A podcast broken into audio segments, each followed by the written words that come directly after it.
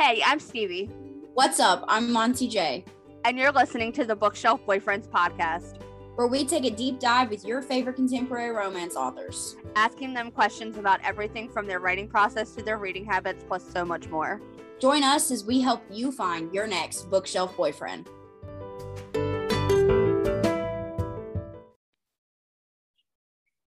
What's up, bookworms? It's your host, Stevie.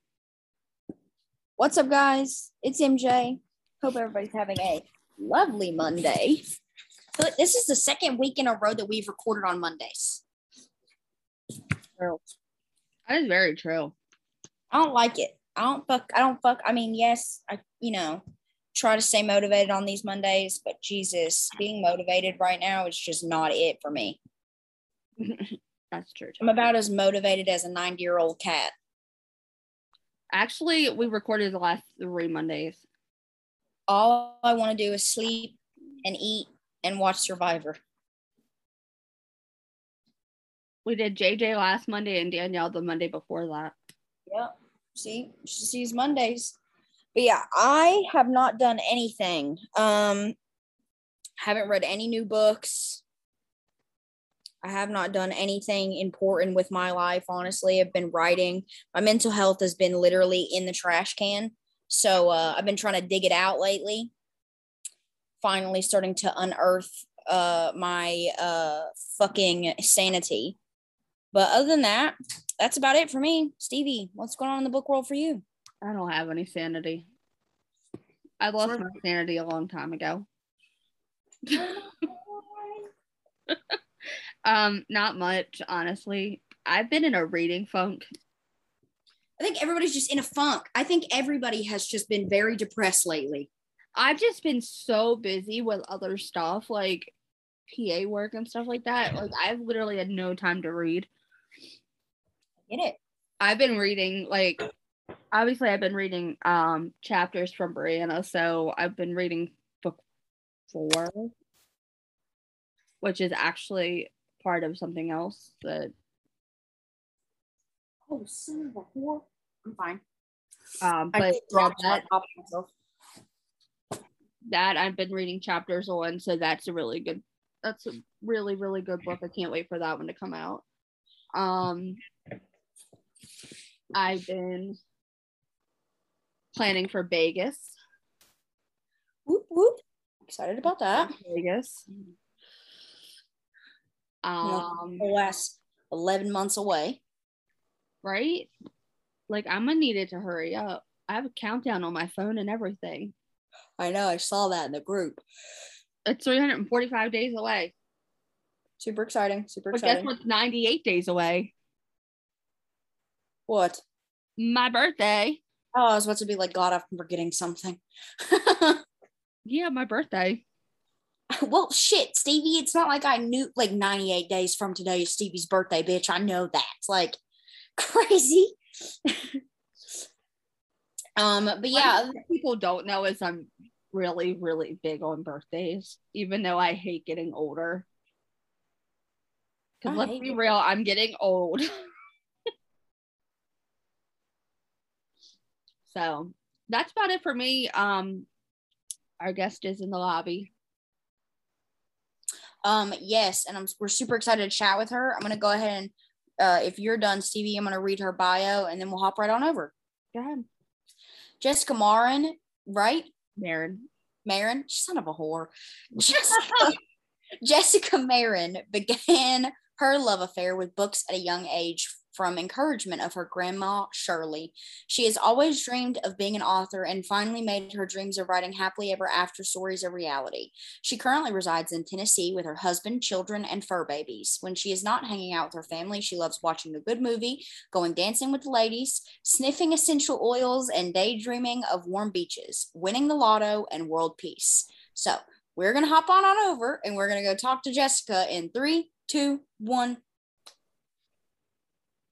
Thank you so much for joining us on the Bookshelf Boyfriends podcast. Jessica Marin, welcome, welcome, welcome. Thank you guys for having me, for wanting to talk to me. I'm so excited. Um, always listen, we love talking to everyone. Of course, wanted to talk to you.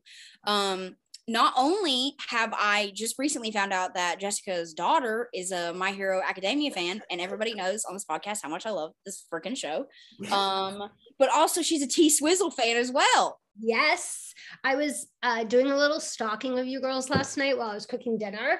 I was like, oh my gosh, not only do they like Taylor Swift, but MJ is into My Hero Academia. Stevie has cats. I have two ragdoll cats. And obviously, besides our love of romance and the hockey. I mean, And I like, this ho- is this I have is a five new- cats. You have five may or may- cats. Yeah, they may or may not come jumping in on me eventually. It's I love it. literally like, why have we not been besties? Like literally, A hundred percent. Well, Like, now we are though. besties, So we're that's all that matters. every no. single But for- for real, who was counting down until this video that Blake Lively produced? Because I'm so excited. I Like, have not. It's out, isn't it? I haven't seen it yet. There was a countdown for it last night, and it said it was a couple hours. So I don't know what time she was dropping it. What is I it? thought I'm it was 10 a.m. Oh, sorry, MJ. what is it? I'm a new freaking. It's the Swiftie. it's the song that she did with Chris Stapleton. They're doing a video. Blake Lively produced it. Okay, so it's really good. And I'm a recently acquired Swift fan. Um, so Well, I gotta keep me updated. so I um I've always liked her, but I really became a fan when the 1989 album dropped. Mhm. And I said this on my Instagram stories. If you are a romance uh, fan and you don't like Taylor Swift, you really should reconsider because her songs, her lyrics are stories. And they are just the best kind of stories. Absolutely, they are lit- literally each song is a fucking romance novel. Absolutely. no joke. And I think that that's actually all was- too well. Yeah. And I think a lot of that had to do with why I didn't. Okay, so this is my opinion, right? Mhm. I think I would have really enjoyed Taylor Swift back in the day had Taylor Swift done what she's doing now. Like the type got it. her version of these songs currently. I Mhm. love this vibe that she has, but like back I was just not into like the pop music back That's in the day. understandable. Well, that So- was her problem is she didn't even like it. Yeah. And my friends, my my best friend, one of my best friend Katie's is like a hard, I mean, she's been a Taylor Swift fan since like she came out the womb. Um, it's just like I'm gatekeeping you. You're not allowed to be a fan of her because you talked so much shit about her in high school. And I was like, I didn't talk shit. I was just not exactly enthralled with her music, but it's fine. My Um, favorite thing ever is that people are now attacking Jake Gyllenhaal on his Instagram. page. Dude, I you Nothing could but red scarf emojis. I mean, I I feel bad for him because it's like 10 years later. I mean, Yeah. obviously they both have moved on, but it's very entertaining. I enjoyed The comments are hilarious. I was like, Twitter, so sorry, Jake Gyllenhaal, but this is awesome. Twitter is a dumpster fire with It's like you type in Jen Jake Sterling. Gyllenhaal. Did you see Jen Sterling's TikTok yesterday, MJ? Yeah, I know. I commented on it. She was like, Jen Sterling was Jake? like, Jen Sterling was like, um, so are we like hating Jake Gyllenhaal right now? Like, do we hate the scarf thief? thief? Because I need to know to act accordingly. And I commented it and I was like, yes, we fucking hate him right now. What are you talking about? So, anyways, we are super excited to get chatting with you. We're gonna kick things off and start talking about your books, and we're gonna start with Heartbreak War. Wait, Stevie, am I doing highlighted or are you doing highlighted? Um, Because you didn't tell me. You, you highlighted them, and then you didn't tell me who was doing who. Pause. See, we're here's the super- highlighted one. Okay, cool. All right. Anyways, we're and take two. We're gonna start with Heartbreak Warfare, which is a second chance uh, at love Hollywood romance between Jenna and Cal. So, what was your initial inspiration for the story? So I'm a child of the 80s and I grew up forced to watch soap operas from my mother and my grandmother. And that just uh, sig- started off the love affair with Hollywood. And I love going to Yeah. movies and I love TV series. And I just, it was honestly, I wasn't even looking to become a writer. I've always been um, a book person. I've been reading since I was a very little girl, probably Yeah. reading things I shouldn't have been reading at my age. Uh, but I just, my grandmother, both my grandmothers were big influences in my life with reading. So um, I always had a corporate job in sports and but reading was my side hobby and I always gravitated towards romance novels and I just read a lot of genres and I was reviewing books for fun. And Yeah. just one day this story came to me and it just wouldn't leave my brain. Um, and I held that story for five years Oh my until my situation, my family life situation was my job after having two kids was just not conducive anymore to our lifestyle. It the commute was long, the hours were crap. yeah. And my husband's like, I have a, I'm so blessed. I have a super supportive husband. And he was like, you know what? We can afford for you to stay home, run the house, and this is your time to write your books. Yeah. Um, so I, I did, and I've haven't looked back. And We love that. We Oh, love it. yeah, I love it. I love it so, so much. I mean, as you know, it, it's hard.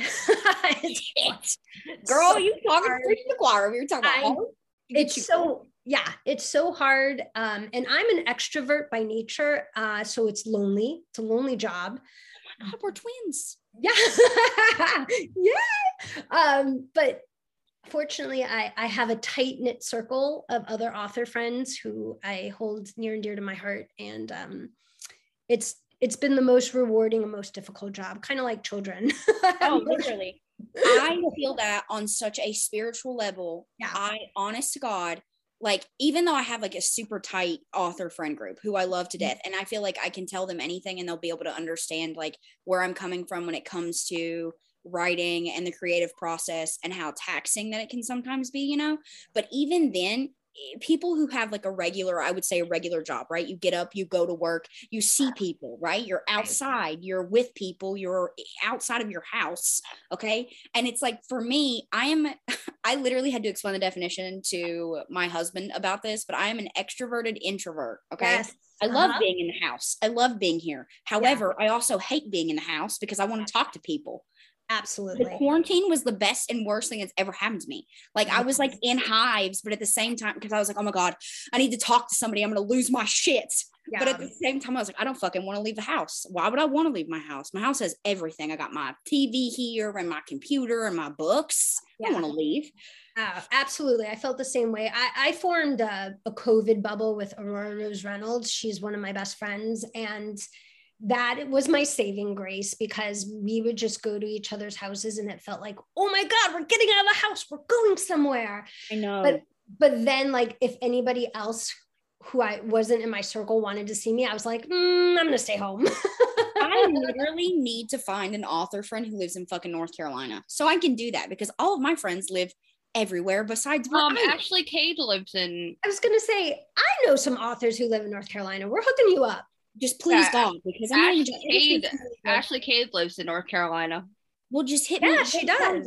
Hit my line. We'll meet up, go get lunch, become besties, and then we'll be able to go to each other's houses and have like writing retreats. That's it's all I need. real like it is i mean talk about mental health it is a mental health savior having Oh.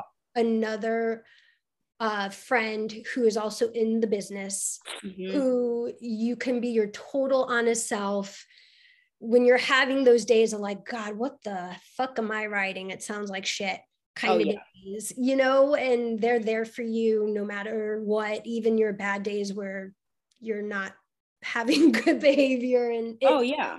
we're gonna get you somebody okay Yes, please and thank you. I would appreciate I it. I found a shit ton of Maryland authors recently. yes I got Natasha Bishop is from here. I got Gemma Smith who lives in Southern Maryland. Leah Cole you is guys- here.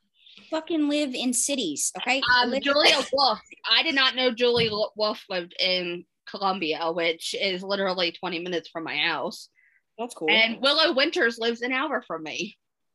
See, Oh, it's fine. it's okay that's gonna be our mission now mj we are going to find you a north carolina Please. tribe please Jesus, I need it.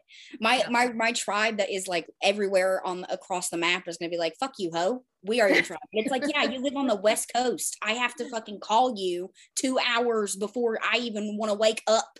I mean, my clients live in all different states. You're in North Carolina, uh, Cat's in Kansas. I got JC or JJ and uh, Brian are both in Utah and Colorado. God, I want to live somewhere like that. Fuck it. I don't. I hate this place. I hate the East Coast. I don't want to live She's here. like, pack me up. I want to go to Seattle. That, that's like my dream state. I will catch me. I'm telling you right now. If I ever become, I don't know, win the lottery, that's where I'm going. Anyways, all right, Stevie. Moving forward, you take the next question. Okay. so Jenna has gone through a divorce and is now starting over. And then Yeah. she meets Cal on a business trip in Vegas, which we love Vegas. We're here for that. Love Love that. Vegas. Love it. Love Um, and he has his eye on forever with her. it. Mhm. What was your favorite part about writing their love story? Um, oh gosh, that's a hard question. Um, I loved the instant chemistry, despite him being, you know, when the book opens up, he is just becoming famous. Yeah. He's not at huge level yet, but he's he's slowly becoming a household name. So, and she didn't know who he was at all. Um, her assistant is the one who pointed him out at the airport. And I just loved the instant chemistry. I loved how she had never had a quote unquote one night stand before, but was like, you know what? I've been in so much pain. I'm going to have my fun. But that's not what happens. Yeah. Uh, you know, and I just, I just loved that aspect of it because I, I feel that I don't know what it is with our society and the stereotype of that if women have fun like that, they're whores. Oh my god, girl. Oh yeah. I hate that. I Yeah. hate I hate that double standard. I hate that with a passion. And so that was what was so much fun. Like Yeah. she is a successful, taking care of herself, strong woman. Why shouldn't she have fun? Yeah, exactly. I should be able to go if I like if a man goes out and sleeps with every single girl, like has one night stands on business trips all the time, he's the man, right? He is the shit. Right. He is hot. He is a Yep. He is just it, right? But a Right. girl does that. A woman does that. Same position, or not even in the same position, but a woman does that, and she's a slut, and she's you know whatever. But it's like, And yeah, what no, exactly. this? and that's not even that she doesn't even go out and do that it was just this opportunity where no man since her ex-husband has made her feel alive again Yeah. and she couldn't help herself Yep. I'll be And- honest with you though. One night stands are not what they are cracked up to be. no hundred percent no a hundred percent. I agree with you I one hundred eighty, I think eighty percent of the one night stands I have were trash. Because honestly, you're like bumble fucking your way through it, right? Like because you're like, I don't know if you like this. Do you like this? Because you don't Yeah. know each other. yeah. So it makes it like a little uncomfortable. But yeah, no, I, I completely agree with you on that completely but I love, but I want I'm married now, so I can't do that. But like back before then, I wanted to have that one night stand where it was like, yes, this is the this is the instant connection. You're amazing. I love you. We're gonna fall in love with each other. yeah Never Yeah. fucking happened. But right it's okay. and, and i think um, those stories that are written are so much fun because that's what your idealistic one night stand is right Absolutely. You're going to have this amazing chemistry with a stranger you're going to like fall in love right after you have this one night stand this one night stand is turning into your forever and that just is not much reality that might be some people's reality but it's really few and far between and that's the fun of romance novels. absolutely, absolutely. Um, so I don't want to give any. We don't want to give any spoilers away or Right. anything. But I am curious. Did you struggle writing any particular part with Jenna and Cal's story? I did. Um, I struggled with, uh, like you said, don't want to give out uh, spoilers, but I struggled with Jenna, to be quite honest, because um, I just know, you know, you you put yourself in your stories, right? Yeah. So here I'm thinking, what would I do if it was me? And of course, what's written is mostly what I would have done Mm-hmm. but i you struggle with is this is it too soon? Did she go too far? Is she being pathetic? Is she being you know you get to that point where you're like because you're not in that situation or have never experienced that situation it's like Yeah. how much further do i want to take this? And so i did struggle with her a lot. Um but I, I just i do love her they're still my book babies i don't know what it is about that book and i don't know if it's because it was my first book but i just love them as a couple so much and that's why they're they're in the whole entire series it's an interconnected series where they were the the main couple of the first book but they became the secondary couples in the second and third book Yeah. um, and I will write the next generation of that series. Um, but I don't know what it is about them. I just love them. I, I love what they overcame.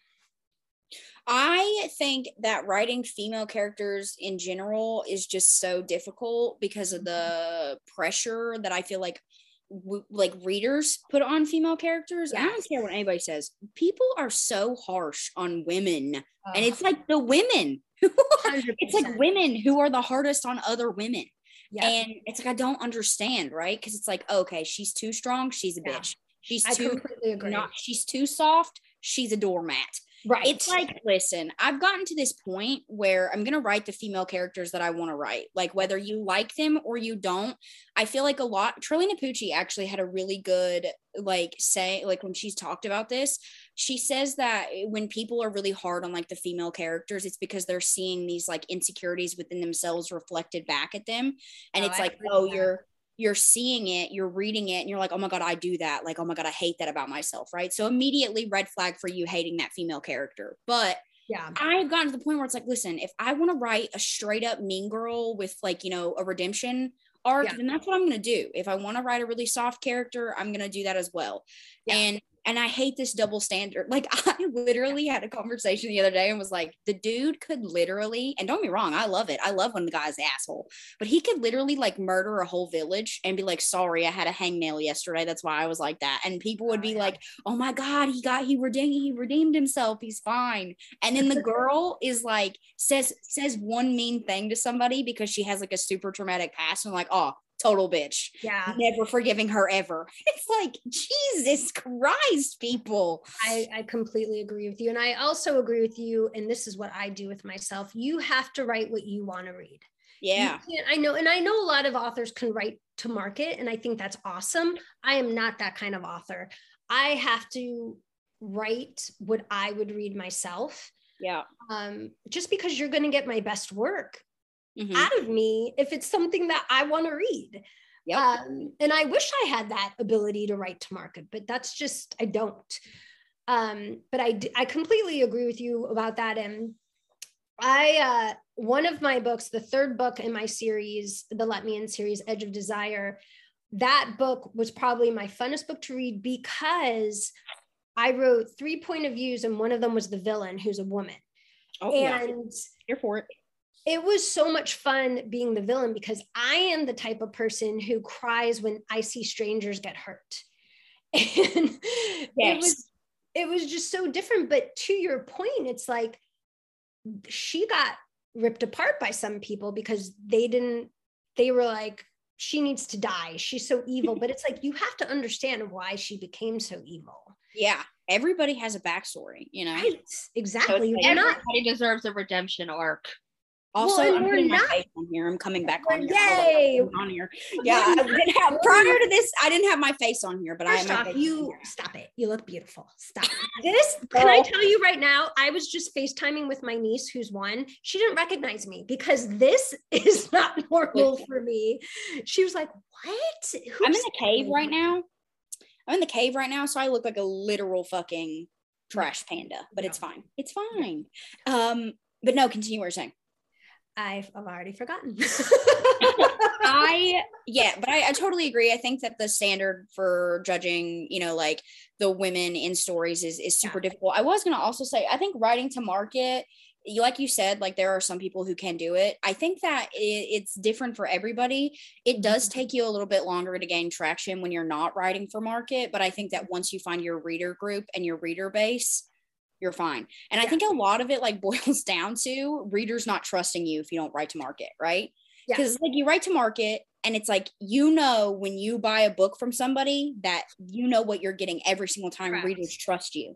right. I don't need to trust an author to enjoy their work, right? Like Penelope Douglas, I is the craziest, but she writes some of the craziest shit ever. Yeah, There is does. no way I would trust her ever to be like, she might kill somebody tomorrow for all I know. There's no way I trust her when I go into a book that she has Yeah. written. But I Yeah. enjoy that. So I think that finding people who are like readers like myself and like you are, it Mhm. takes a little bit more time, but it is worth it. correct. I completely agree. I completely agree. So Go ahead, Stevie. Sorry. End of your rant.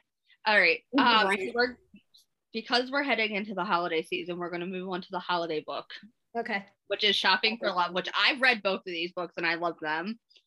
Aw, thank you. Now I need to go back and finish the rest of the series for Heartbreak Warfare. This is not my- Um, so shopping for love.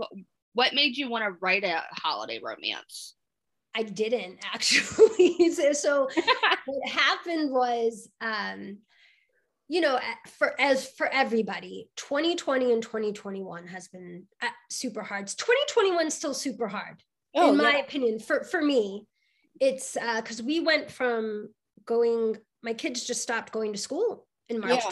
2020, and then they were home, and they and they were home for the next school year. So I now was doing homeschool like Mhm. um and i was like crap i i have to be present mom. Yeah. um, that's always important to me. I want to be a present mom because th- this time is so short. Yeah. and like that that saying time goes faster with kids i used to laugh at that. It is so true because you are unselfishly giving up your time for other people. Yeah. so it it flies. Um so i i thought to myself last year shit i'm not going to get anything out in 2020 uh, i had one release in january but with aurora rose reynolds that we co-wrote but that was written in 2019 Yep. um, I honestly was like, okay, I'm just going to have to resign to the facts, ask for our deadlines because I did have contracts for books, um, that nothing's going to happen. Yeah. Well, this story just popped into my brain. Like I literally had no desire to write a holiday novel, Mhm. but I don't know what happened. The story just came into my brain, and I was like, it's so rare when a story is just that talking to you Oh yeah. and I couldn't stop it. And thank God I couldn't stop it because I love it so much. Um, and yeah, it, it- the only reason why it's a holiday novel, because it really doesn't have to be, is that I thought the opportunity of them getting to know each other Mhm. over all these holiday parties um, was really the way to set it up. Um, not revealing spoilers, but it, it's an office kind of workplace romance. I love that. She is actually her boss, Mhm. but she was a personal shopper. She actually never met him. She only dealt with his assistant. Um, and so she had this preconceived notion of what type of man he was. And I felt that the holiday parties were the best opportunity for her to see you shouldn't judge a book by its cover. It's not, he is Yeah. not what you thought he was. I'm here for that. I'm 100% here for that. I am not okay. So like, I am not a huge Christmas person. Okay. yeah. I like Halloween.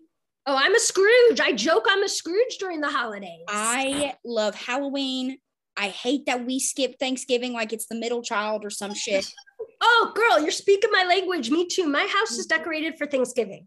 Listen, I don't know about decorating, but I tell you something right now. I just planned my Thanksgiving menu. Shit's gonna be lit. Okay. That's the I- person who already has their Christmas tree up. because I don't want to have that's to okay. about If it makes up you happy, later. that's okay. it's not that it makes me happy. I just didn't want to like. Okay, so listen, I don't have children. Okay, I don't know if I ever want to have children, but you and know, that's I what, have- can I just interrupt you? I have so much respect for people who know that they don't want to have kids because our society puts way too much pressure on people having kids. oh yeah, I hate it so much that that Mm-hmm. is the pressure put on people. And I have so much mad respect for women and men who are like, no, I don't want children. And that's okay. We yeah, it's literally just had this conversation. people expect you right to have like it's like when you do. don't have children it's like okay so like you get married and people are like oh when are you having babies? And it's like it's not like you haven't it's like you haven't reached a successful point in your life if you don't have kids right? No, it's like it's oh kids are gonna be the best thing that's ever happened to you. And it's like listen i'm you know kids are the best thing that's ever happened to some people. I've got like six siblings okay? Younger siblings. I know what it is like Yeah. literally i for me personally i mean i might later on in life that's why i've not done anything drastic to like prevent myself from having children Mhm. um and i might later in life i might change my mind i don't know but as of right now and for the next foreseeing future i personally do not want children it's not something I feel like I'm a selfish individual by nature. I'm gonna be honest with you.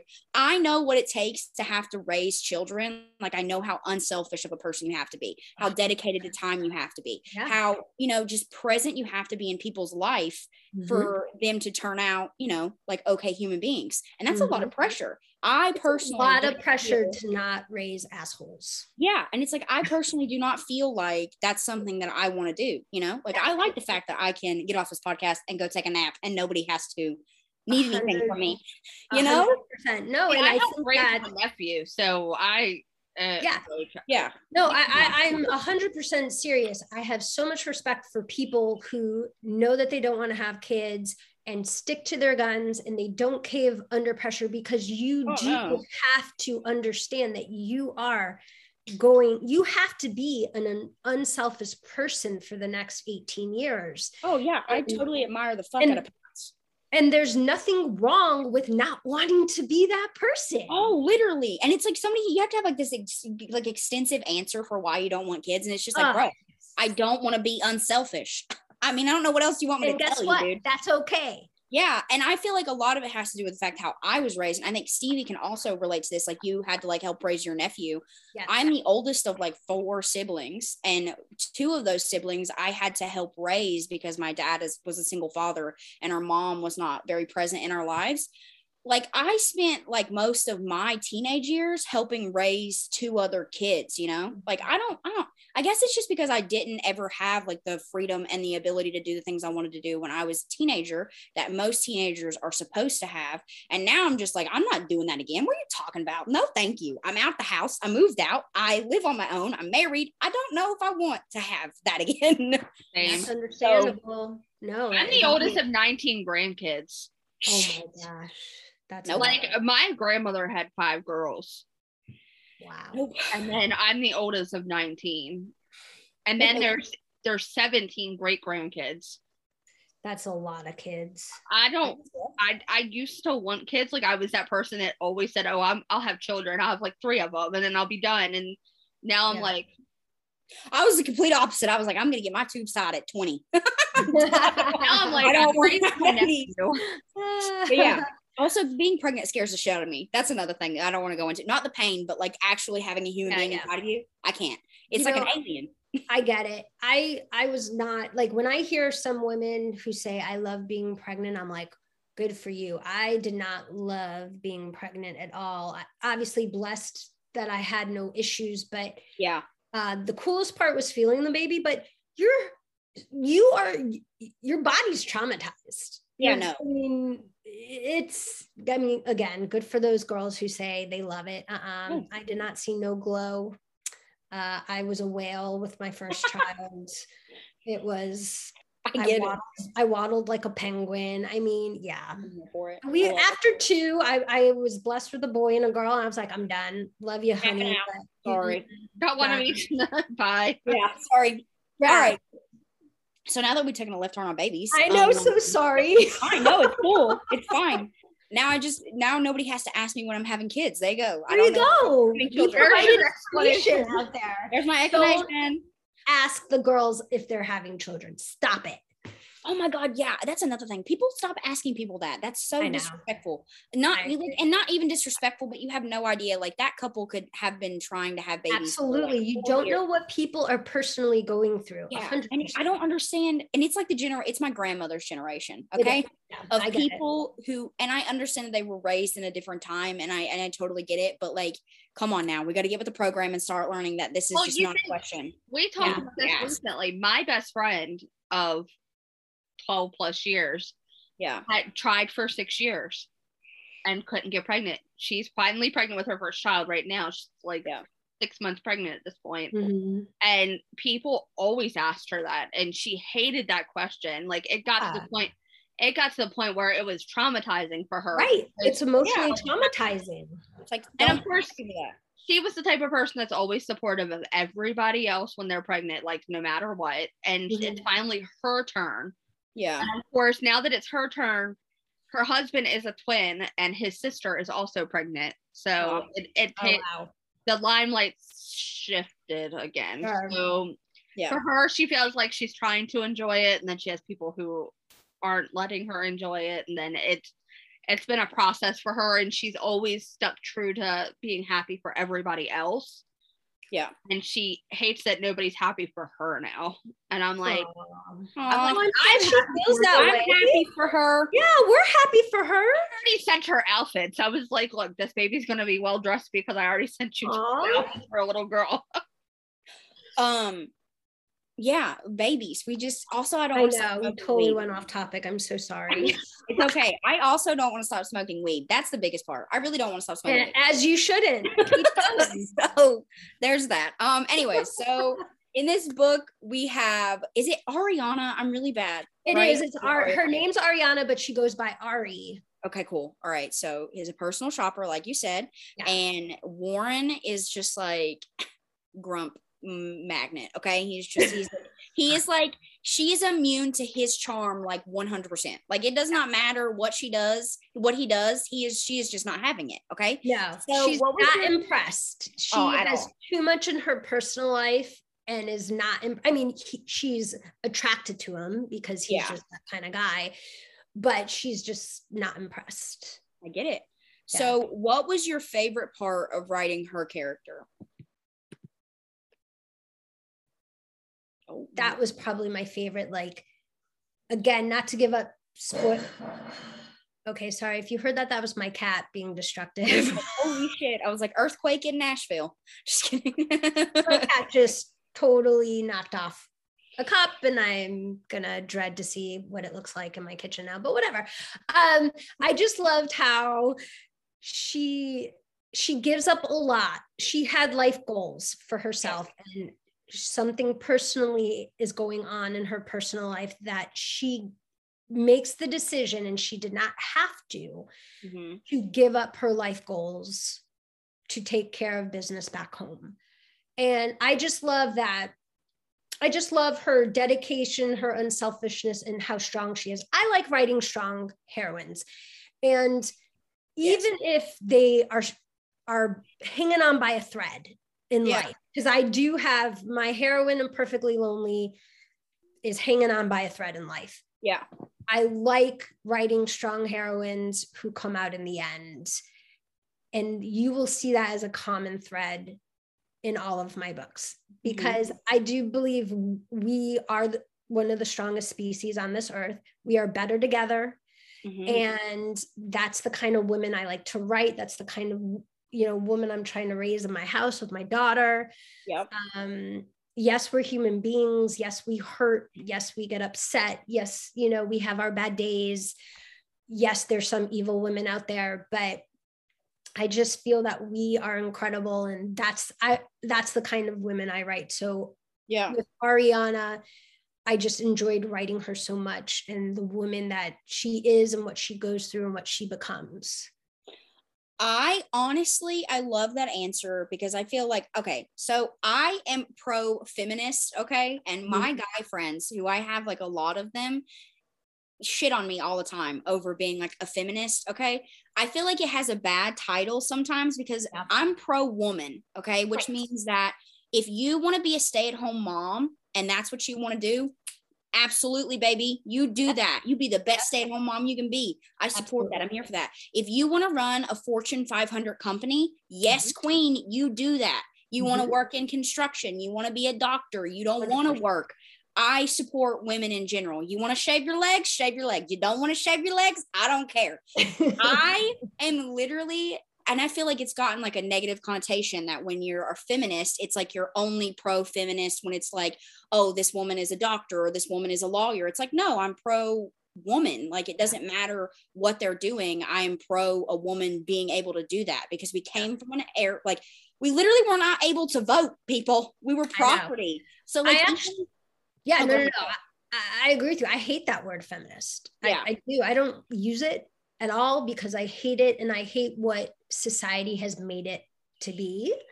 Yeah. Um, we all should be pro women. We all, and, and guess what? We're pro men too, but it's just this idea that there are things that women can't do that men can do is pretty dumb. Yeah, absolutely. It's just like I am not I am for equality. Like, like I'm not for like women being better. It's just like, listen, if I go to, if I have a degree and I'm a doctor in the same field as you are, and we're have the same amount of capability and skill and acad- accolades, and you're mm-hmm. getting paid more than me because you have a penis, Yeah. no. It's honestly just about equality. At the Yeah, end exactly. of the day, it's about And it's like equality for I say, Yeah. I'm a feminist. It's like, oh, like you're like that woman, and it's like, no, I'm not. Like No, I right. support yeah. women doing what women want to do, right? So it's like pro women. I don't give a shit what we do as long as we do it good, okay? Hard. Yes. We are awesome no matter what we do. Jesus Christ. Yeah. Um, So, so, yeah, so that that's just the kind of woman that I like to write. That my that the women there's nothing that my female characters can't do that a man can't do. You know, um, I'm and here for it. Yeah, and that's Ariana. Yeah, she's not running a Fortune 500 company, but she's pretty she's pretty amazing, and Yep. For- Lauren sees that right away in her. I love that. I love that. All right, Stevie, go. Sorry. Sorry. So Warren's the kind of guy that he's a charmer. Yeah. Um, was there anything in particular about his character that was either hard to write or that you struggled with? Um, you know, I love an alpha male, but there have been some alpha males that I have read, not written, read that I'm like, if that was my guy, I'd punch him in the balls and we'd be done.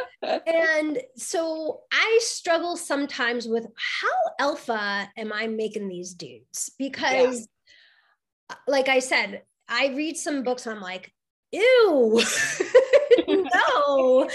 Um, so I wanted Warren to be that cocky asshole, Mhm. but a cocky asshole who has a heart and Yeah. sees right away what a diamond in the rough Ariana is Mhm. and wants to make her his, but in a way that's respectful and in a way that is just done right. And so it wasn't that so much a challenge per se. It was, okay, I, I want the readers to love him Mhm. in all aspects. Like you read some books where the guy, I've read some books where I'm like, this guy's a total douchebag. I would never fall in love with him ever. And that is not what I wanted Warren to be. yeah. And I don't want any of my male characters, like I I walk that fine line. Mhm. Some of my characters are not douchebags at all. Yeah. But when the story calls for a douchebag, I, I walk that fine line like, okay, he's going to be an asshole, but I don't want him to be that asshole where I never ever date him, even if he tried to redeem himself. yeah. I want him to be the guy that redeems himself, and I'm like, I love you. Stevie knows exactly what I'm about to say, and it's so funny. Uh, That's why I laughed. Oh, I Um, gotta hear it. What? I okay, so this is the thing. I don't like the preppy asshole, like the um, like the dude who has his daddy's money asshole, Okay. you know, like very cocky. I don't like, but I'm gonna tell you right now, I'm a sucker for a guy who's a really dick, like a big dickhead. Like I think we all are because we're. Yeah. all- I mean, think about it. Like women want to be like, oh, I'm gonna change that asshole. That absolutely, gonna love literally, me. that's me. That's me Yeah. every time. No, And that like I feel more- that's totally normal, but I just do feel that there are some men who are written that you're like, that's a little too far. Yeah, uh, nah, I don't know. I don't know. For me, I mean, wide spectrum, so I don't. it depends on it depends on the what I'm reading, right? Okay, if I'm reading like a billionaire romance that is um I guess I would do like contemporary, okay? So it's like a, a billionaire romance. If he's too dickish, you know, I'm gonna be like, nah, I'm not having it. However, if I'm reading a book that is labeled dark romance, Okay. He's gonna have a little bit more leniency in my eyes. Got it. He's gonna be a Okay. I see what you're saying. So here's my question for you. Did you see Sex Life? Yes. Okay. Adam, Yeah. after she miscarries and he kicks her out, would Yes. you have forgiven him? No. Okay. That's No. And that, but, but I feel like is it because it's based on- contemporary? No, no, no. I feel like it's because it's based on like what the the whole the whole thing was, you know, Okay. right? But if it was, like for example, if it was like a Penelope Douglas book where like in Yeah. Corrupt they literally like hunt her down, scary guys. Yeah. Um, I'm beyond. I, I would forgive him. I would him because because and let me let me explain why. I you want to be kidnapped? oh yeah, absolutely. I literally read so dark romance. Me and Stevie joke were like the yin and yang of each other. very yes, much, I saw that about much- you guys. I love that. Yeah, very much the dark romance portion of this podcast. Yeah. So the darker, the better for me. Got it. And like for example, Trisha Wolfe has this really good duet, uh, Okay. and it's about a serial killer and a psych and a psychologist. However, he's a serial killer who kills like bad people. He's like a vigilante. Okay, so he's like Dexter, right? Yeah, yeah, and I love Dexter. Dexter, right? Okay, yeah. So it's like you would be a little bit more lenient with the dude who's kind of like Dexter, you know? And it's like Yeah, I feel like he's the more backstory, the more traumatic their backstory has to be. Like that's how I feel like it it. You know, it's just like oh, like if you're an asshole because like your dad told you no to like having a trust fund, like Yeah. oh fuck you. But like if you were like beat as a child, I'm Wow. I'm gonna give you a little bit more leniency. So that's just that's just me though, And honestly. that's okay. Nothing Oh, wrong yeah. with that. Yeah, uh, that, yeah, but if I'm reading like regular contemporary romance, I understand what you're saying. Like there are some guys who go like way hard alpha that I'm like, Yeah. eh, and it's not hot either. I No, like it has to be no, hot, yeah. you know, Yeah, no, there's there's that fine line. There's yeah, hot asshole, and then there's that's gross. No, yeah. There's no redemption. It's just like even when I think about when I write, because like the guys I'm writing are literal sociopaths. When I write them, even when I, even when they say things to their heroines, it's an asshole thing to say, but it's like, I don't know. It's like, but at the same time, you're kind of like, oh shit, oh shit, like it's kind of hot. I might pass out. Uh, so, but that's just that's just my trauma. That no, and there's a lot of readers who love that. So no, It's me. you, you got to keep writing that. There's It's She's that's, like, that's me. I'm that reader. It's me. I'm the reader. It's me. I'm the reader. well, like we said, you you should be writing what you love to read. And that's exactly what I'm doing. And they're Mhm. crazy ass people, but it's fine. Anyways, Stevie, moving forward. But I just had to say that because you were like, and I was like, oh God, I'm gonna. No, I'm so glad you did though. But no, and I I understand what you're saying too. yeah. Again, I love Dexter. I would marry Dexter. He kills Wouldn't bad people. Thank Speaking you. of Dexter, they're coming out with a new like a spinoff with Dexter. I know it started. I know. I haven't watched it yet, so don't tell me. I won't tell you a thing. I've only watched the first watch episode. I've watched. I'm gonna watch it. one. Because I love that. I'm here for that. All right, Yeah, sorry. You gotta watch. You gotta watch. Okay, You're- sorry. you the next question. Oh, it's my turn. Oh shit. Okay, so if Heartbreak Warfare was to become a movie, who would you cast as the lead roles? The reason I didn't know I was up next is because you never let me have this question. I was feeling I was in a giving mood. Oh. That's so generous of you, Stevie. Um, from day one, and I actually love asking readers, who do you picture as so and so? For me, from day one, it was always Henry Cavill because he's deliciously Mm. British. He's huge. Like I feel he would throw me around like a rag doll. Yep. And yeah, so from day one, Cal Harrington has always been that for me. Mhm. Uh, for Jenna, I like Jenna Kramer a lot. I Um, love her. uh, I love Jana Kramer. Oh my god. yeah, that's her- who I picture as Jenna. Is she was the best on One Tree Hill. yeah, that's who that's who comes to mind. Um, for Jenna. I her. love Henry Cavill, right? But this is the thing. I didn't love Henry Cavill. Like I feel like this is a definition of what I was talking about earlier. I hate okay. Superman uh, Henry Cavill. I hate Superman Henry Cavill. I hate Oh, it. you do? I love The Witcher Henry Cavill. the Witcher, yeah. I mean, he's pretty amazing in The Witcher. Oh, I liked Superman Henry Cavill. I grew up, Superman was always my favorite out Yeah. of all the characters. And Christopher Reeve was my favorite. Mhm. I did not like Brandon Routh. Um, he didn't Yeah, I was a do Batman person. You're a Batman. Okay, so see, I will say that Bat- Batman was my number two. Yeah. I am getting tired though of all the Batmans. Don't Me too. I am going to give Robert Pattinson a Yes. go though. No, me too. He's looked a lot better. His trailer looks so much better than Ben Affleck. So yeah, after- I agree with you. I was like, why does everybody love Ben Affleck? And I like Ben Affleck. Don't get me wrong, but I did not love Batman Ben Affleck. No. I just And- see him as a funny guy. You know, I've always seen him as like that rom commy dude. Well, Um, but you know, he's done some really great drama. Mhm. but he just didn't do it for me. He just wasn't Bruce Wayne for me. And I do agree with you. I am going to give Robert Pattinson a chance. Um, but I'm like, oh, how many more times are we going to rewrite? I know. It's like, listen, just leave him as Christian Bale and let's call it a day. no, Okay? See, Christian Bale's my favorite Batman. Absolutely. 100% without a doubt. And I feel like that's also because he played Patrick Bateman in I know. American Psycho. In American, yeah. Shit. Yeah. Uh, so I think that also has something to do with why I liked it. But see, Yeah. like guys like Patrick Bateman, but like less, but no, not less, but like I guess like more with a loving heart. those, those guys, those are literally the people that I end up fucking reading. It's fine though. got it. That's Um, but yeah, I love I love that cast. I love it. That, that's a cute couple. That's a good couple. Thank you. I think so too. I'm like, yeah. All right, Stevie. She's Now you. go. played kind of famous people, so What is it? she's kind of well, she has that limelight, so she'd be a good person to put in a film that has Hollywood aspects. Yeah. Yeah. But even just her look, like I wrote Jenna as she is very, she is very pretty, but she's not like model beautiful. She's more of like athletic builds. Yeah. Um, more, more like everyday beautiful kind She of. really gives me uh fucking Chloe Decker vibes from Lucifer. Like not the hair color. Have you watched Yeah, Lucifer? I have not, my husband has, I have not. okay. Detective Decker Okay. is my dad and me have this conversation all the time. She's got that everyday kind of beautiful, like it's not like Victoria Runway down the model like Right. you like, but it's like an everyday kind of beautiful. Like she could go out in a t-shirt and you'd be like, God, Yeah. Like, oh my God, she's so cute in a damn t-shirt and jeans. Yeah. exactly. That's that's Jenna. And Yeah. and actually that's a lot of my ladies I'm here for that.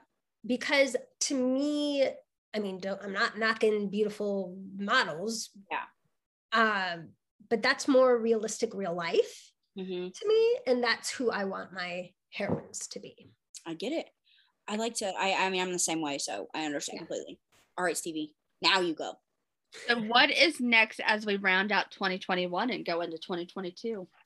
Yeah, so there's a lot because uh, 2021 is not turned out for me either to be what I was hoping it to be. Because we went from a year of getting used to homeschool to now, okay, we're back in school and it's my daughter's first year of middle school, and we're a very busy household. And I do run my house. My husband works a lot. So it just hasn't turned out to the way I wanted it to be. um, but I've started five different stories. Um, so we are going to get um, Delilah Bentley, the sister, Warren Bentley's sister, will get her own story. Yeah.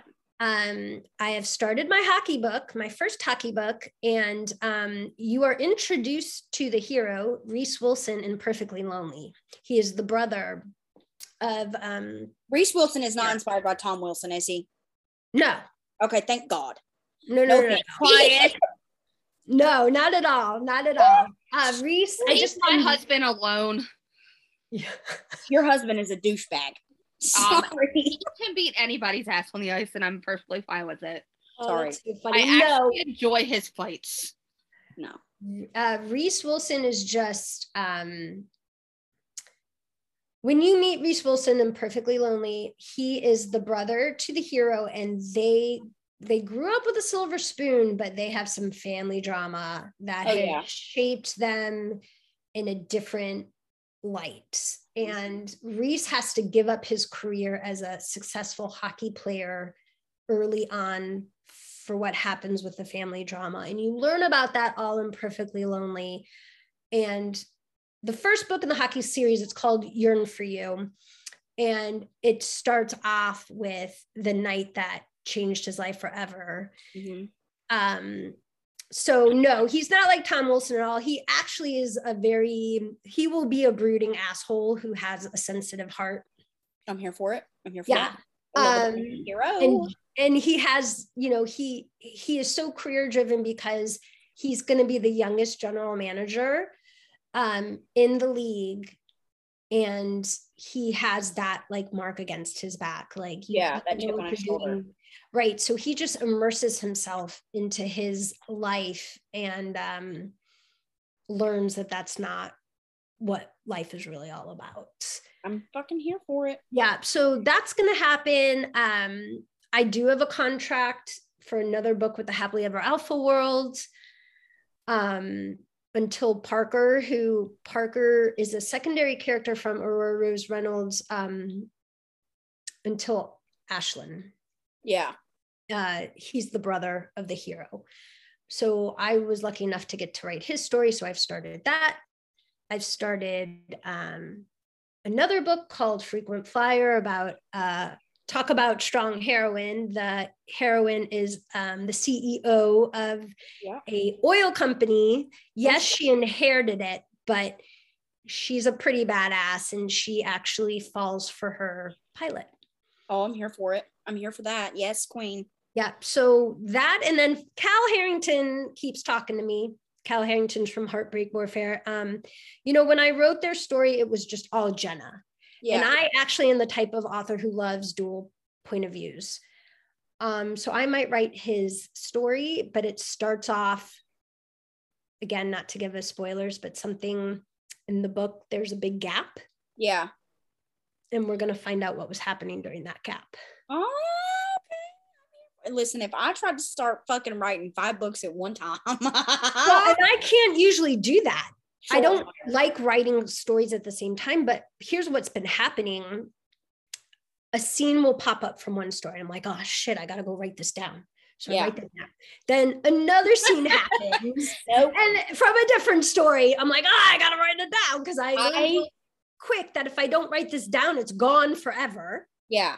I will not get that back in my brain.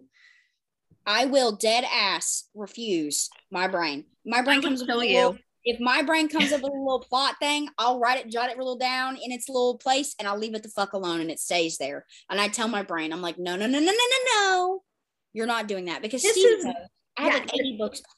Well, no, this has I never happened. kill her. I would kill her. As her PA, I would have to kill her. Yeah, I believe it. This has never happened to me before. And I really think this is why I'm not finishing a book Yeah. because it's driving me crazy. And I'm like, God, can we just concentrate on one freaking story right now and Listen, finish this story right now? So, yeah, but as I was saying before, I'm a Scrooge during the holidays. It's like once Halloween hits, it's it's a constant nonstop in my house Yeah. because we do Thanksgiving. We usually always have people here. Mhm. Um, we do Hanukkah and Christmas, and it's my daughter's birthday on New Year's Day. oh, yeah. Yeah, and we travel. We don't Yeah. really have family here, so we Yeah. always travel. And it's just like I'm ready for winter break to be over with and school to start. Yeah, I get it. I get it. I also want to say that if you ever, I was just thinking about this honestly Yeah. to find out how what my type in men are when it comes to romance novels. My favorite My Hero Academia character is Dabi, and just say that name to your sister, your your daughter. Okay, and she's be Dabi. like what? I will find out. I have to Oh. pick her up early today. I will say, I will tell her, okay, you know, MJ, who I was talking about, she said her favorite character is Dabi. And if I She's can, if like, I can video record her, I will for you. She's gonna be like, oh no. She's gonna be so upset. She's gonna be like, that doesn't make no sense. But it's okay because he's the villain and it's all right. Anyways, we're gonna shift and move to writing questions. Um, Okay. so are you a plotter, a pantser, or like somewhere in between? I'm in between. So the first 10 chapters are always torture for me. Those are my self doubt chapters. Like when Mhm. I'm writing a book, I'm like, God, this is shit. Nobody's going to want to write this. Read this, write this, whatever. What am I doing? Should I change this? Should I change that? And out of all my books, I've always kept going. And then, so like the first 10 is my self doubt. Then the middle comes easily. Mhm. And then I usually have to plot the end because I have to ring myself in. Like, okay, how are we ending this sucker? Mhm. Here's what we're doing. This chapter is going to be this. This chapter is going to be that. And you're ending it like this. And I really only plot at the end.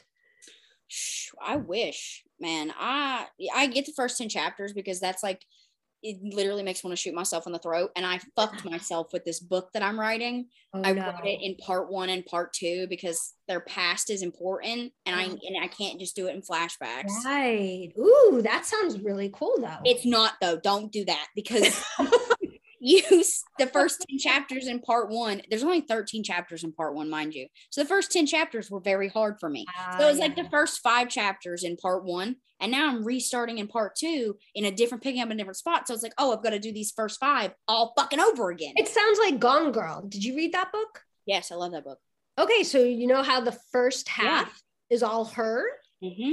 or no, it's all him, yeah, and yeah, yeah. then it goes to part two, and it's her picking up. it literally makes me want to shoot myself in the throat literally it's, gonna- it's gonna be epic. Come on. it sucks, but I get that. So wait, do you have any interesting writing quirks? Like when you sit down to write, do you have to be like eating Twizzlers or like wearing a specific pair of socks or something? No, I have to have total silence, and I usually wear noise cancellation headphones because it's never silent in my house. As you saw, even cats. Kids are at school, but I have cats destroying things. I love it. That's like my house. yeah, I mean, it, it's constant noise in this house, even with cats and children gone. So usually I have to wear noise cancellation headphones just because when I write, and I don't know if you're like this, MJ, but um, I like to picture the scene. Yeah, And if I don't have the silence or as close as I possibly can get to the silence, it screws me up. I have to be in silence while I'm figuring out what I'm writing for that chapter. Like Mhm. I need to like like plan it in my head. Like okay, we're going in this direction, and then I have to play music. Uh, Yeah. But I can't play music while I'm trying to decide what the hell I'm trying to write because then it just goes to shit. that makes sense. God, Yeah. Lord help me. Um, all right. So what is the this is my favorite question for writing questions. What is the weirdest thing you've ever had to Google for a book? I had to look up how to poison someone. All right. And that is in Edge of Desire, the villain. There's a little little spoiler for you. She How'd you pull how'd you poison them? um laudanum in a drink. Okay, because I was about to be like, listen, I have it, I have one. I wish that how to poison somebody was the worst thing I was ever Googled. has a group chat Um, with I do. people giving her ideas of how to kill people. I have I have a group chat of my my like childhood friends, and they're all guys. Um, and I love them all, y- y- Yeah. whatever. But I have a group chat on Snapchat called the A Thousand Ways to Die. And when Google won't give me the specific answer I need, I'll message them and be like, hey, how's, you know, like whatever. Like I messaged them the other day because you're talking about poisoning. I was like, what's the slowest way to kill somebody? Hold up, hold up, wait, wait. I was like, what's the slowest way to kill someone? And one of them was like, feed them apple seeds for cyanide poisoning. And I was like, Huh. "What, dang. And he was like, yeah. He was like, 10 years ago, there was a woman who was convicted of murdering her husband because every day she would crush apple seeds and extract the cyanide from them to dose her husband's morning coffee with it. And I was like, so that's not what I was looking for. I meant like torture slowly, but yes, that's cool too. Well, there was that royal romance author. Oh, what's her name? Whose husband was poisoned, slowly poisoning her, and she discovered it. Oh, who was it? I'm sorry, what? Yeah. I did not know and that. she's a big time romance author. Like Hold up. Romance author this. poisoned. I do know there was a romance, author whose mystery husband was poisoning her. She she um claims he was Sherrilyn poisoning. Kenyon, Yes, or however you say her last name, the Dark I- Hunter series. I believe that's her. She says, I really thought he was going to kill me and bury my body. Oh my God, that is There's crazy. a murder mystery author. and It's a woman, and apparently she writes horrible murder mysteries. Like, I mean, like it, they're not very well written. Yeah. Uh-huh. But she murdered her husband Oh, great. with a gun. She snuck in, and she's like 70 years old. And I'm like, Ugh. I saw this I- on True Crime Daily on YouTube, and I was just like, I can't. I can't. All right, Stevie, you can take reading questions, ma'am. okay, so what? This could be any of your books or someone else's. So, what Okay. book has your favorite cover? oh, Or one of each, it's fine. No. See, this is hard because I there are so many different covers that I find beautiful, even ones that just have objects on them. Yeah. Um hmm. I'm looking around on my bookshelf. Uh I think it's fine. I don't know. Pause. It's okay. um yeah this one's hard like even as simplistic as the twilight covers like Those- i loved how simple those are but were they were effective. You know what i'm saying? Yeah. oh adrian lee came out today with a cover reveal that was gorgeous. I gotta Oh, look I Um, and it think I saw that on Instagram. yeah i thought that was beautiful some um i love aurora rose reynolds new uh release that's coming up rush just the beautiful mountain scenery and that couple. You know it just depends um i i don't have like a certain cover style that i love yeah. sorry that's like the most boringest answer It's fine. I do. I totally. I love object covers. Fucking love those things. yeah because it's care. like wow you could the, you would never think like such a simple thing can become so so, so art Yeah, yeah. yeah. and Did you it's see so me a screenshot of it? Yeah. is it the adrian lee one oh my god. that That's what you just so sent her? great. The Lover series. Penelope Douglas is a part of that. I already pre-ordered.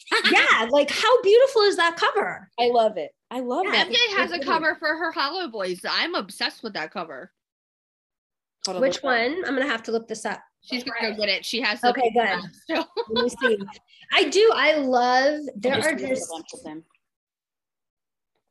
oh yeah that's beautiful Thank you. I also love oh my gosh yes It's one of my favorite covers she's done so far. it. I Those are my just love I love that kind of stuff, like covers that are, are so beautiful that they look like art. Me too. I just love that, but I also like you know the hot guy on a cover. It, it just really depends on how it's done. I think that I think that object covers can be done bad, and I This can one is my new favorite. Oh Oh my yes, god, that's beautiful too. I love that. she crushed that. But I like, and I think that hot guy covers can be done really bad. I Oh, honestly just think it yes. just depends on the cover design and it Yes, itself. Like if it's done well, I'm gonna Yes. love it, a no matter who's on it or what's on it. Yeah. Period. If it's gonna look good on a paperback, oh, I like it. I won't say Yeah. which author it is, but I have a book on my shelf that I think the cover is. Well, don't say that out loud. We don't want I'm to. gonna say that out loud, but I'm not gonna say who it You is. know, covers are hard. It's a personal preference. yeah.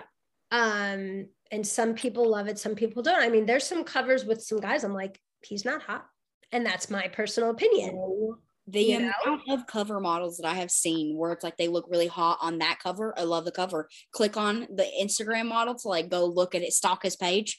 And it's like, nah, just from that angle, buddy. Just from that angle. Just from that angle. And it's like that was not what I was expecting. I do that all the time. But yeah, I and I've done this before. I've catfished myself by buying a book with a really hot guy on the cover, like loving the cover, buying the book, and then hating the book. And it's like, you catfish me. oh yeah It's see fine. and this is going to be the answer to one of your next questions so maybe i should wait till you do you want to formally ask it or should i just say it go ask the next question. What attracts you to a book? The cover, there we go right the recommendation from others, or the title? So for me it's always the blurb no Okay. matter what That is a first for us. okay Normally, so it's it's the a cover blurb. or the title or a recommendation. Yeah, nobody ever says the blurb. it's it's blurb for me because even if I love the cover, I'm Mhm. always I don't use I don't one click for a cover. I don't.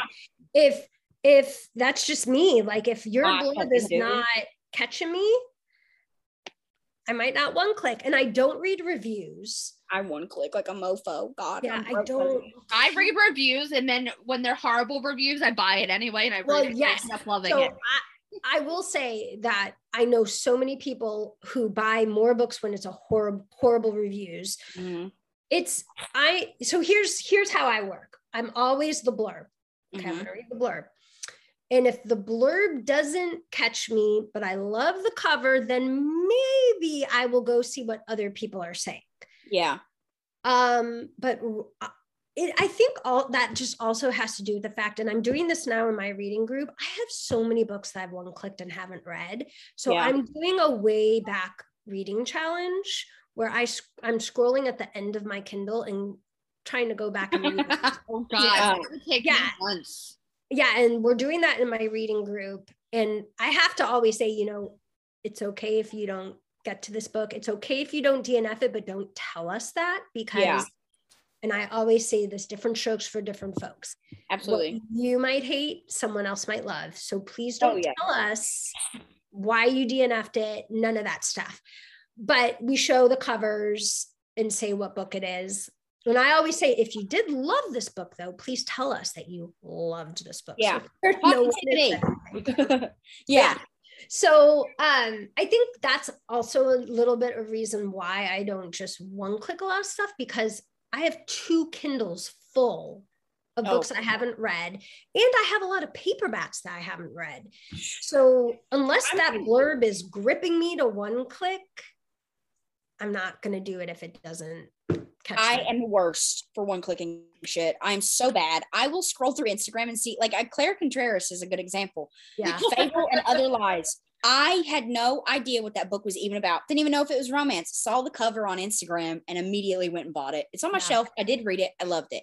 Um, but I have been catfished multiple times. But I will literally just one click some shit because I love the cover. It's like, oh god, that's gonna be. You also have to. You also have to to say though with the Claire Contreras one, she bought it four months prior to us recording Claire's episode, oh, yep. that's funny. and Claire came on, and we told Claire the story, and she thought it was hilarious. And then by then, she didn't. Prior to us recording, she hadn't read it yet. She was Yep. getting ready to, and I said, "Did you know it was a gothic romance?" And she said, "No." Nope, but I do now. And she fell in love, and she dived in. It was That's so good awesome. too. Honestly, yeah, but I'm really bad for it. I'm really bad for one clicking. And I'm really bad for one clicking my favorite authors too. Actually, that's not really bad. I'm gonna one click Well, to the day I die. I don't even care. I find that different though because you trust them and you Yeah. know that with your favorite author, you're gonna probably love the story no matter what. Pretty much. Yeah. My darling, Penelope Douglas, Kandi Steiner. I will Yeah, and I and that that's how it's supposed to be though. You know, I mean, I've got my favorite authors too, where I'm like, eh, I'm gonna love it, so it's okay. But that's that trust building. Yep. Speaking of favorite authors, Stevie's next question. Who are some of your favorite authors to read? And I always, I always preface this question by saying this is your chance to shout out your friends. yeah. Yeah. So I read a lot of people. Um, obviously, Aurora Rose Reynolds. I love Tarryn Fisher. Uh, We love, I love Tarryn Fisher and the Wrong Family Man. Whew. Yeah. I, um, I, I just love, I mean, her brain is genius. Uh, I do like Colleen Hoover. I just finished Verity, and that was really That good. Good. Ooh. that was Well, really so, good. so MJ has never read Colleen Hoover up until like th- two months ago, Okay. and Trash for that. For Kat and I trapped her with a book. Yeah. Literally, we said you need to read Colleen Hoover. She said, "All right, what book am I starting with?" And we Alrighty. told her to start with "It Ends with Us." Oh, it ends with us. I was like, all right, whatever. She did Yeah, a I- time lapse of her reading this. book. I was traumatized. I was like, fuck both of you yeah. for that because I wasn't ready. Okay. You weren't ready. You're welcome very much. She'll be in Vegas. You'll get to hug her. Well, Yeah. mostly because, well, when I told them that I hadn't read Colleen Hoover yet, they were like, oh my God, blasphemy as fuck. Like, Well, yeah, a lot of people do re- react that way. yeah, they were like, if you, what is wrong with you? And I was like, well, Colleen Hoover's not really usually like my genre. Like, Yeah. I will read I will read all kinds of romance, right? But I'm gonna need more recommendations for a mm-hmm. contemporary than I would for a dark romance. That's book, understandable. right? That's and so. Coho is not really my genre that I will be like, mm-hmm. oh, I, ju- I want to pick up a book by her. Yeah. But it's gonna take me a few recommendations to pick it up. But I picked it up and I still haven't read another one by her because I don't trust that. I don't trust her. Oh, she that's- fucked me up with it. It's with No, us. you have to read great. Verity. You have to read Verity. I'm telling you, Verity. You, you would enjoy order- Verity. Yeah, you need to read it. I also like read. I also like Alessandra Torre's dark romances, like Black Lies. Holy crap. And if you have not read Black Lies, I haven't, but I mm-hmm. have. Oh Wait, there is a book by her that I have read that is dark romance that I really enjoyed, and I cannot remember what it is. is it Sex Lies Repeat? No, Because that on. was a good one too. But Black, okay, I'm just telling you both. Black Lies, I'll have to mm, do it. you got to get that one. I'll one click it. I don't care. Yeah, Okay. I and so I enjoy her a lot. I enjoy Whitney G. Um, I enjoy. Uh, I mean, but I love Anne Rice. Oh yeah, You know, I also like a lot of autobiographies. I also like some self-help books. But I'm trying to think other. I mean, there's just so many talented women in the romance industry. It's really Oh, hard. Um, those authors I just told you are like my one clicks no matter what kind of Yeah. authors. Um, there's just so many. So I mean, it's such it's just such an amazing industry. That's why it's the number one, right? I mean, all this talent. Because You mentioned Kandi Steiner. We have to shout out that the Christmas blanket is free only today. yeah, please shout out. Kandi Steiner's awesome. I love It that. is I love free that only for today. You are getting the Christmas blanket for free, which is a really good Christmas book. Yep. And if MJ likes likes it and it's contemporary romance, and you know it's good. I'm- I'm sorry for all of my uh, my author friends who I might not have shouted out. oh, it's I could let's see, Carrie Hart, Brittany um, Holland, uh, Harlow Lane. Uh, let me regurgitate them all. thanking all of the ones that yeah. Who do I talk to on a Chances daily are they've been them mentioned all. That's the fun part. Is that get it. chances are at least five of them have probably already been mentioned by because we're Yeah. at episode 89. Well, you know what though? Like I never have expectations of any of my author friends recommending me. You know what I'm saying? Yeah. Like so it's like please recommend what you love to read and then that's okay if I'm not your person. Yeah, I'm not friends with you for you to recommend. Right, exactly. Again, Yeah. different strokes for different folks. I know, you know, like Yeah, I just don't have that expectation. Me either. I understand. All right. So we are at the last section of the podcast, which is trope questions. These are our favorite section of questions, even All though it's the last part. Um, but what is your favorite trope to write and why? I just love second chance romances. Oh yeah. I First just, of all, why am I yawning? It's just- oh, it's okay. I'm always tired. I, I'm shocked I haven't yawned once during this podcast. You guys are just keeping me so lively. Um, I just love, love, love it. And I do, even though I haven't really written much of it, I do love an enemies to lovers just because of that how we talked about the asshole factor like you all you know you do kind of want to change up the asshole and make him love you Yeah. so i do like that but i'd probably say there's just something in that makes me happy about um second chance romance I think when done correctly, okay, so this is like a thing that I haven't really talked about a lot on the podcast. I really okay, enemies to lovers is like king, king, Yeah. my kingdom. Okay. However, friends to lovers is one of my very Yes. favorite tropes. that's another one too It has to be done right for me to like it. Like I Yes. love friends to lovers, but I do not have a lot of books to recommend that I have loved that are friends to lovers yeah because it has to because it's like one of those tropes where a miscommunication is a very like Mhm. if it's just like like if you could have had one conversation to to have fixed a eight year gap between you guys not being together i'm gonna have problems um but i mean honestly it's just a, it's a really hard trope for me to enjoy because i Yeah. feel like it's very i'm gonna end up hating one of them because one of them's gonna do some shit that's gonna fuck up this friendship yeah so No, I- I- it, it, I agree with you it's a tricky trope yep to write. Um, and yeah, I completely agree with you. It, it has to be done very well. It has to be thought out very well because, like you said, for them not to be together, you're gonna hate somebody. Yep And they better do, they better do something really good to redeem Yeah. themselves. I think a lot of what I enjoy is, and that the thing is, it's so stupid. Is I really love like a push and pull. Like I really love Yeah. the angst, right? Me too. I Um, love and angst. Some people is do that really well, right? Like a Mhm. love letter to whiskey by Kandi Steiner is a very good example. Okay. Yeah. Yes, it was miscommunication, and yes, it was very much like wrong person, right time, over and over and over again. But it was done so fucking well that I was like, oh, Yeah. I love it. I can't put it down. I love Yeah, it. so no, I agree with you completely. So yeah, but it's a hard sell for me, but I do love it. It's one of my favorite tropes. It's it's a hard trope. I agree. go Stevie, go. What's one trope you would eventually like to write and why? Oh gosh.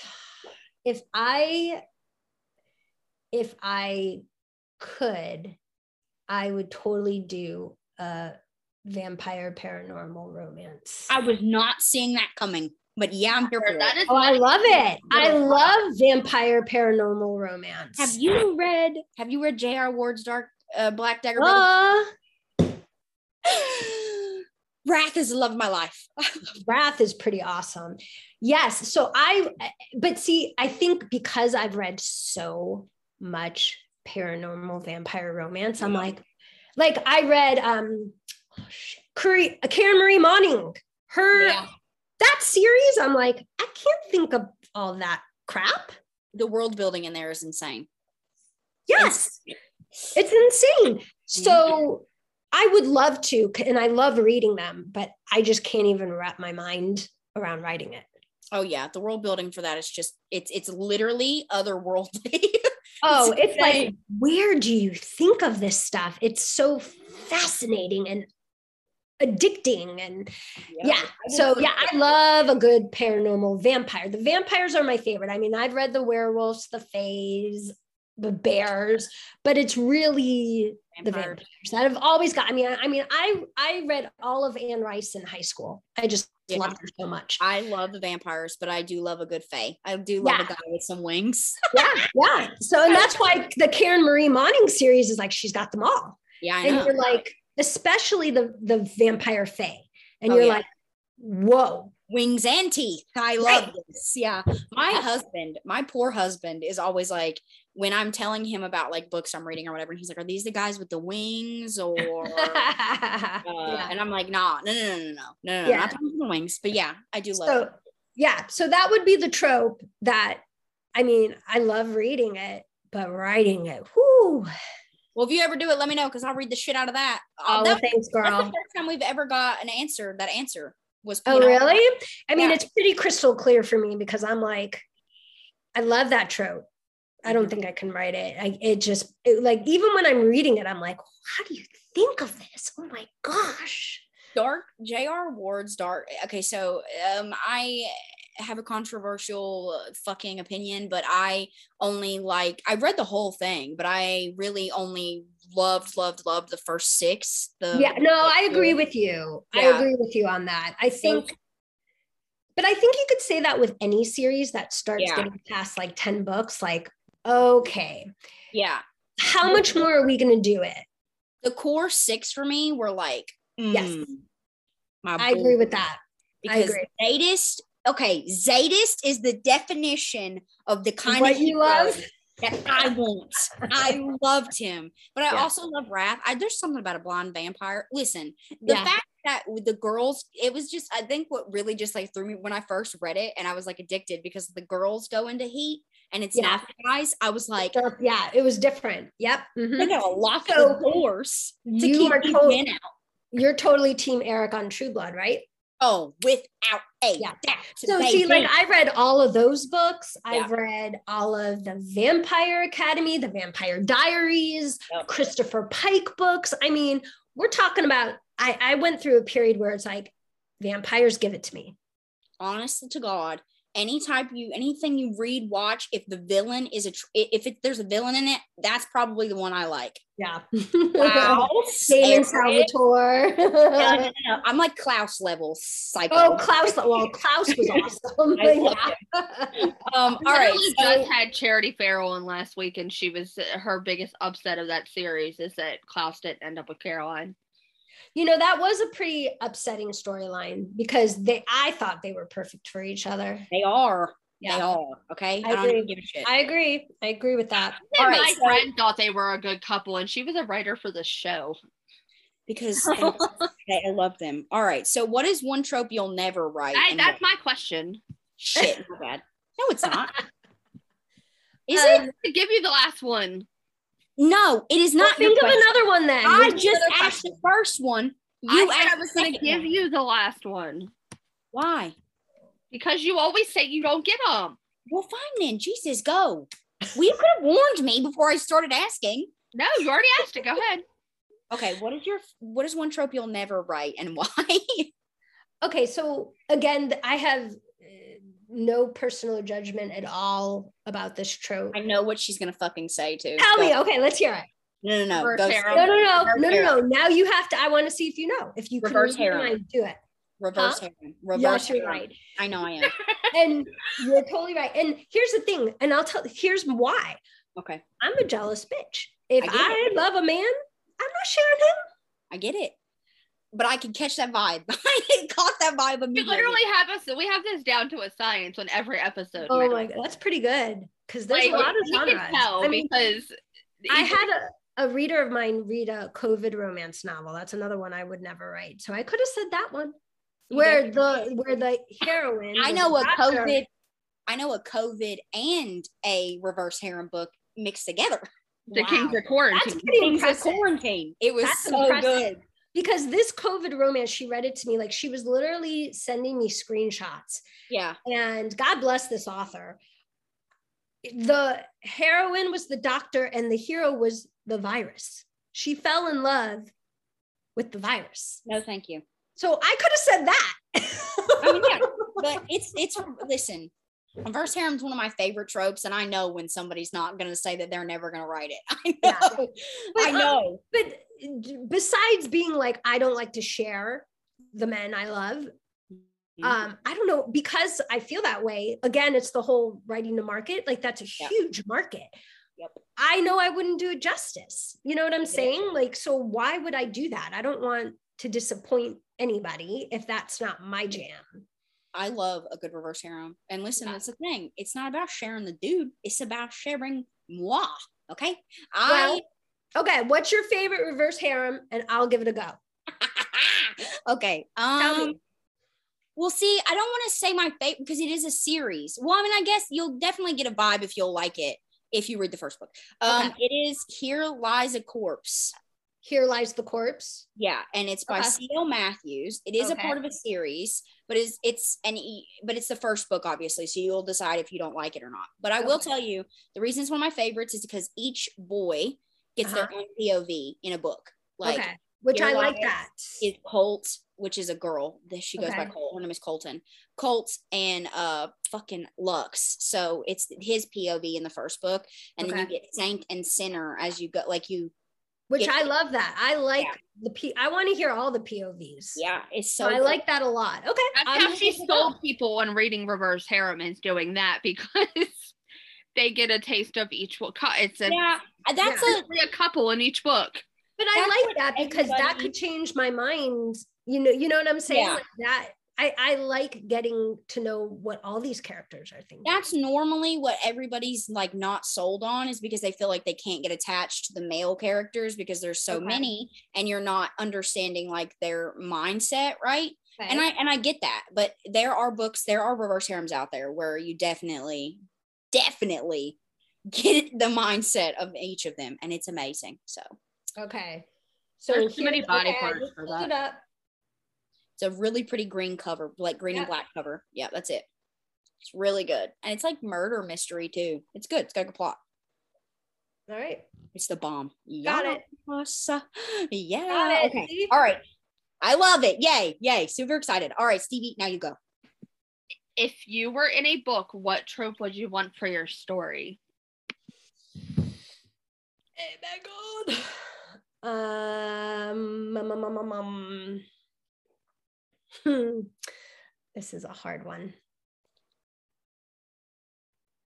Okay, so if I was in a book and it had to be someone else other than my husband, it would be a friends to lovers. Okay. yes. All right. That's fine. it would be. Yeah, totally. I I'm gonna do a reverse hair. I mine's a reverse harem because I get all of them. I get the best of both worlds. I love that. Yeah. What would yours be, Stevie? Mine's a billionaire because they Yeah. say they say money can't buy happiness, but it can buy me a lot of books and it sure no, does no. help. No, they say money can't buy you love. Money can definitely buy you happiness. Oh, That well, is- it's buying me happiness. It's gonna buy me a library. Yeah. So Yeah. therefore, and then he 100%. can have multiple jobs. It could be a second chance romance. It could be A Yep. rock he star could be, billionaire. a, he could be a sports person. Who knows? I enjoy I I do enjoy a billionaire if it's done right. Let's Yeah. let always preference preference that. I do enjoy a billionaire romance because if you it being that kind of person with that kind of power and that kind of money to me is fascinating. yeah. and what they decide to do with that kind of power and that kind of money. Because you would hope that if you were blessed to have that kind of power and that kind of money, you would do good. Right. Yeah. Agreed. Um, so I do enjoy a billionaire millionaire romance. Or if you read the Okay. books, I like right, how fucked up they are. they do very dark things. very bad money. things and get away with it No, you and get away with it because they are so powerful right See, this is my thing, right? I think there's a difference in morally gray and corrupt, right? And I love reading books where it's like on that line of you have the bad guy, the villain you fall in love with, and then you have a genuine bad guy. And it's Mhm. like there are there are literally hairpin differences between the two people yeah and like different qualities that um kind of like differentiate between the two of them. And I love doing that. I love teetering that line. I love but it. you know what that's why we read right? Yes. and it's and if it's done well it's awesome Yeah, I literally am like a garbage disposal for like tropes. Like I'll read anything. That. I've that's read what it's it. all about though i I love don't that care if But nobody's young. seriously, if you want a good billionaire book, I tell everybody this to read Trouble by Tia Louise.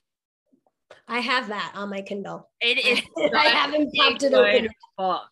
okay And got there's it. definitely a big story there wi- because of how this character is okay and where he comes from, but it's such a good book and it's so Okay. steamy.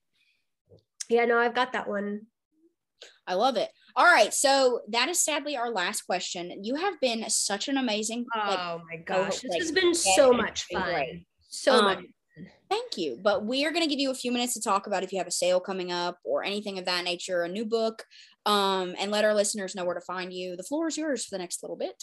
Well, thank you. Um, I don't have, sadly, I don't have anything coming up. I, I was hoping to, but honestly, I am on all platforms. Um, TikTok, I am on TikTok. I mean, I'm I'm trying, I'm learning. Yeah, oh my God, let me follow you on TikTok real quick. Yeah, I'm on TikTok, I'm on Instagram, I'm on Facebook. The most active I probably am is on in my reading group in Facebook, Jessica Marin's Misfits, um, and probably Instagram um, are my two where you can catch me the most. Uh, but I love, love, love book signings. I love meeting people like we talked about earlier, extrovert. So please hit me up. Please come follow me. Um, like I said, I try to be active in my reading group. That's probably we're doing that way back when reading challenge. So come on board. Let's re- let's re- let's read some books we one clicked ten years ago and haven't read. like literally, I'm reading a book right now that's from 2009. I'm here for it. Oh though. I wait, it. you might know this book.